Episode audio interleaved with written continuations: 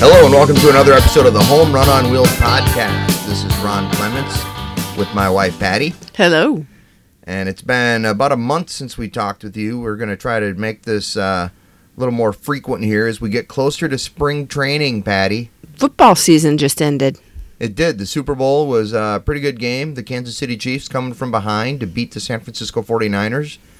Unfortunately, the Niners got to the Super Bowl by beating my Packers in the NFC Championship game. But hey, as Bears fans have been saying since 1986, there's always next year. I have no comment for that. I do have a glare, but they can't see that on the microphone. Right. but uh, we have some exciting news. Starting with a little guy named Maverick, who joined our family on Saturday. We hired a new marketing manager. We did. And he is a two year old border collie mix named Maverick. He's about 50 pounds. He will be three. We found out from his paperwork he's going to be three on February 23rd. So we'll have to do something for his Birthday, birthday. party. Right? Yeah. What, what? We'll invite all the little dogs and Alex from Stroh's and Spuds MacKenzie. No, wait, no, now it's- you're getting a little bit carried away and also out of the decade. Uh, but you know, Maverick. All right, so a little background. Tell you guys how we found Maverick. We adopted him from the Maricopa County Animal Shelter in Mesa, Arizona. Well, two weeks earlier, you and I drove up to Wickenburg and looked at the Humane Society up there. We met a couple dogs named Boots and Chloe. Both dogs were, had come from homes where they were kind of neglected and were very, very timid around people. They're very sweet, but they were very standoffish and Yeah, and- didn't really feel a connection.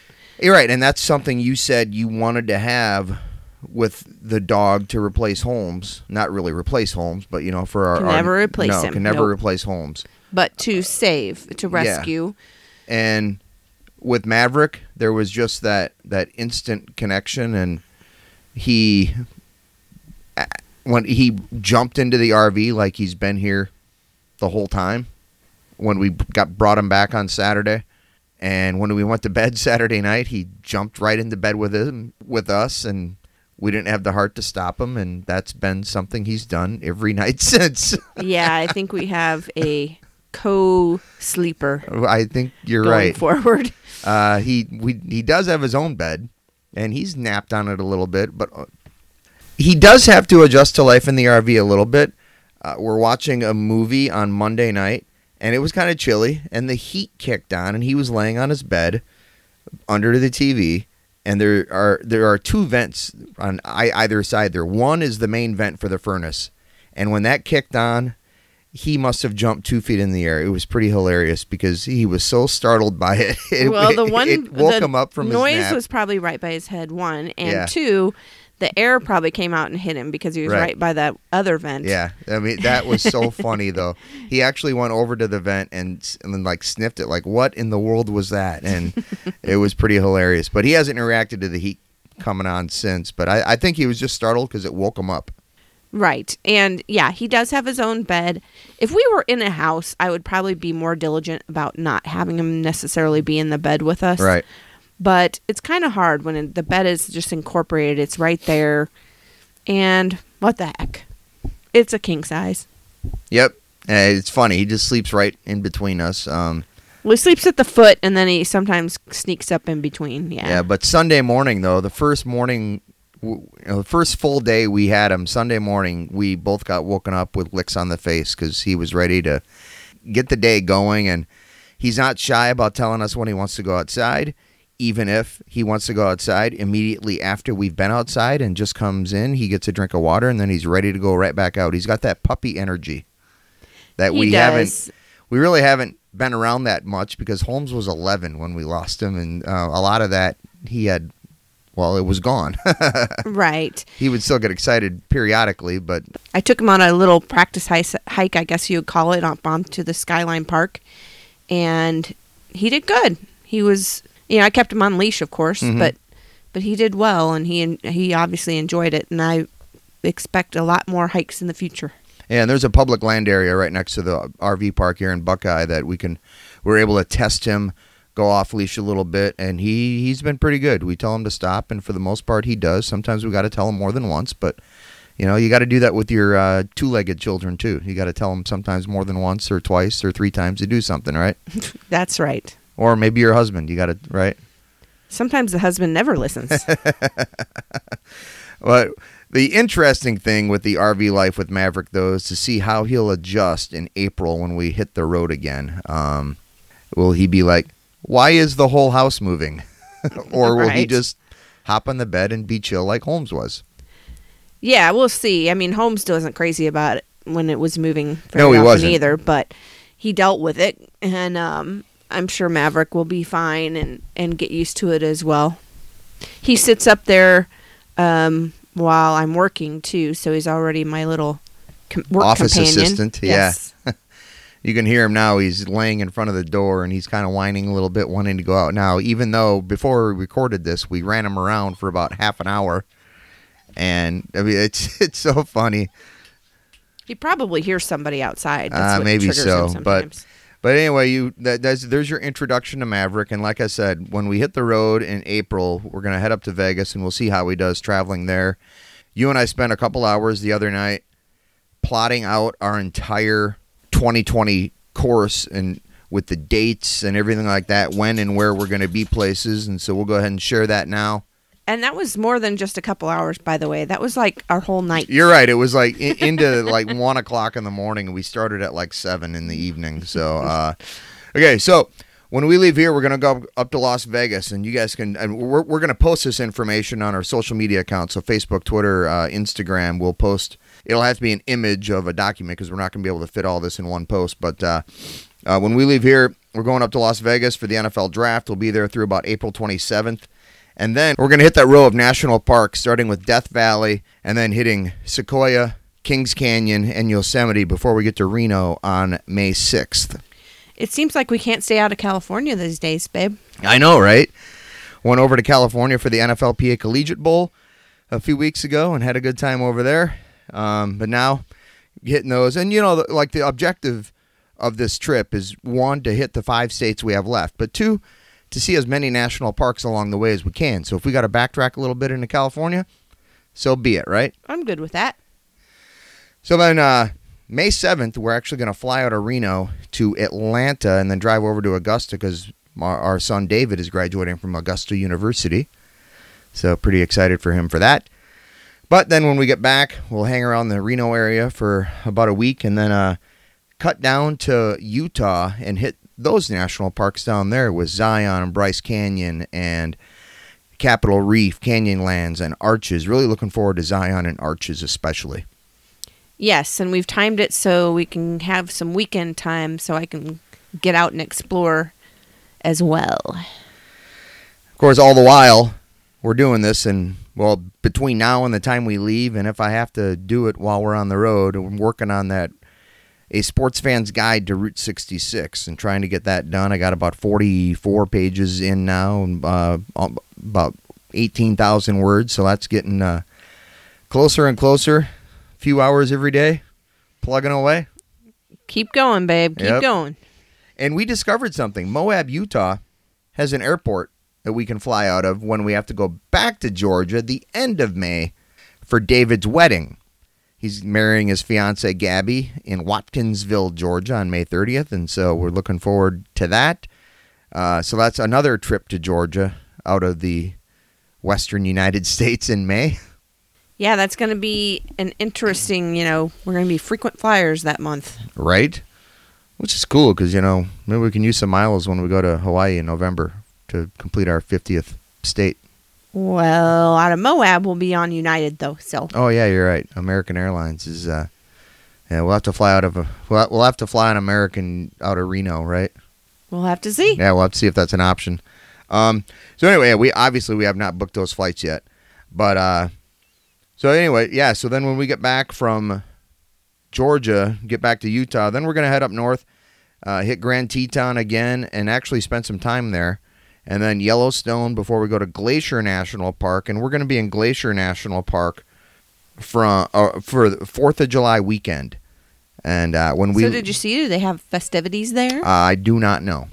I would think somewhere nearby Yeah, they would. that's anyway. already booked, and our RV park in Denali National Park in Alaska is already booked for July 10th through the 13th. We'll come back, and then it will be. This will really begin the excruciating part of the 2020 travels because when we leave Denali on July 13th, I think 12 of the next 14 days we will be moving every day about five to 800 miles a day. So that I'll be napping while you're doing that. Okay.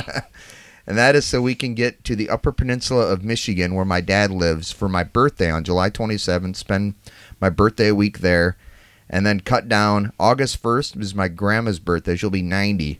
Yeah. So it's not really about your birthday. It's about your grandma's birthday.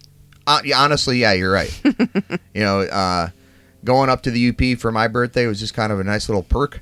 Uh, but the main objective and why we're pushing this so hard is so that we can be in the that that area, that region of the U.S. for my grandma's birthday on August 1st, and then August 13th. From the 12th through the 16th, we'll be in Iowa because on August 13th, the Yankees and White Sox will be playing at the Field of Dreams in Dyersville, Iowa. I saw an ad for that the other day, by the way, finally on TV. Did they tell you when tickets are going to be going on sale? No. I know. Gosh we gotta, we gotta know. We gotta know. We gotta know. And then uh, after that, it's down to St. Louis for a, well, Peoria to see your family, and then down to St. Louis for a bit before we hit New Orleans for a month in like the mid September through mid October, and then we'll head over to Florida where our address is, and fly to Hawaii November eighth and stay there for a week, and then we'll have all fifty states. And now you know the rest of the story. Okay. Why all of a sudden? I don't know. I just felt a little Paul Harvey there. Uh huh. So I hope you guys can follow us uh, on our travels. And you know what? If you got some travel advice for us, like places we should hit along the way, we're going to stop at Teddy Roosevelt National Park in North Dakota while we're cutting across that top portion of the United States. Uh, someone let us know why we should stop at Voyageurs National Park in Minnesota. Convince Patty that we need to stop We're there. not doing that because mm-hmm. you're already making our schedule too tight. and you told me we couldn't go to Olympia, so we're not Olympic. going there. Olympic, National whatever. Park. Olympia is way south of there, the capital of Washington. You told me we couldn't go to Olympic.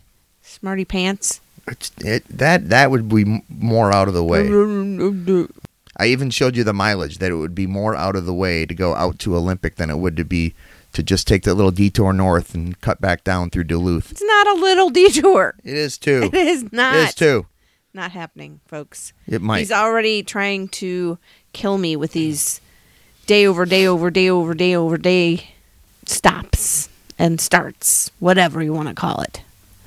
and we're using Harvest Host, so basically we're our That's good though. I'm yeah. excited about that. So it won't. So the only thing we'll really be paying for is gas, and then whatever we decide to pick up to eat and drink along the way, uh, and then to dump at, uh, you know, the glamorous part of RV life, dumping at uh, spots that have dump stations like uh, Flying J gas stations and um, rest areas and stuff like that. So. And those do exist. Rest areas and some parks actually have dump stations. Camping World, we can dump for free there if we see one of those. So, yeah, we'll make it work.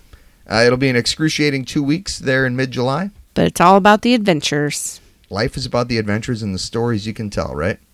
True that. And I hope you've enjoyed our adventures and the stories we have told along the way with this podcast. This is our 97th episode, and it's not making any money, but we enjoy doing it. We want to share uh, our travels. We want to share our mission with foster care, and uh, know, we're able to help get kids out to games in 2018 in Miami, Detroit, Milwaukee, Minneapolis, Denver, and St. Louis, and then in 2019 in Pittsburgh and Washington D.C. And I'm working on trying to get some kids out to spring training games and. I, I was at the library working on the Route 66 sports books, and I met a woman named Laura who put me in contact with this guy named Chris Nelson, who runs a two youth baseball camps here in the Phoenix area. Uh, one is for kids who can actually afford to go to camps, and then the other is called the MVP Youth Behavioral Baseball Academy, and that is designed. It's a free baseball camp for kids in the foster system and he holds the camp at the Milwaukee Brewers Spring Training Stadium in Maryvale, right there in Phoenix. So he's already got an in with the Brewers. He lives in Surprise, Arizona, and does some work at Surprise Stadium where the Royals and Rangers hold spring training. So I'm really hoping when I meet with Chris next week that we can uh, figure out how to make this work to get some kids out to some spring training games. And uh, I actually was working at the library on Tuesday, and I met a, a woman who asked me if I knew a guy who works for the Reds, and so she's going to try to put me in contact with him in Goodyear. So maybe we can make that happen as well. So exciting things happening there. I hope it, it all works out and comes to fruition, and we can get some kids out to games and give these children an opportunity they would not otherwise have. And so I'm I'm pretty excited. I was kind of frustrated because I wasn't. Uh, I was reaching a lot of dead ends with the phone calls and stuff and emails I was sending uh, a cu- couple weeks ago, and so now something's. Uh, hopefully, the gears are in motion here. It's good that it's shaken loose. I hope so. So we just got to grease it up a little bit more and make it happen, right? Yeah, and I mean it's just really good to know about what Chris is doing. That's a and really we hope awesome. to have him on the Home Run on Wheels podcast here, if not next week, the week after that. Um, that is the plan. So, so Chris can get the word out about what what he is doing with this camp, why he started it, how he started it, um, how how people can get involved with it, and if you've got if you're a foster parent who wants to give your your kid in the Phoenix area an opportunity to participate in a baseball camp at a major league baseball team spring training facility, then hey, by all means, uh, listen to the podcast when we have Chris Nelson on, and hopefully, my spring training job with the Brewers will even help make that happen. Uh, I, I really hope. Uh, you know, he's got an in with the Brewers, and hopefully, I will have an in with the Brewers, and we can make this happen. Sounds good. The Brewers were one of the teams to donate tickets for uh, for, for our mission in, in uh, 2018. So hopefully that continues in 2020. And I think we're caught up now, aren't we? I believe so. Like I said, next week or the week after, we'll have Chris Nelson on the Home Run on Wheels podcast. Going to shoot for next week.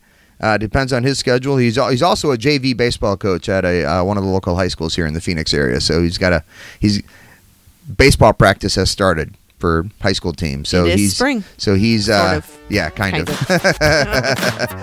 uh, so he's got a busy schedule after school, and so we're going to try to make that happen. But uh, so stay tuned for- for Chris Nelson, and uh, as always, thank you so much for listening to the Home Run on Wheels podcast. Have a great week. Yeah, this is a story of famous dog. But the dog that chases its tail will be busy. These are clapping dogs, rhythmic dogs, harmonic dogs, house dogs, street dogs, dogs of the world unite, dancing dogs.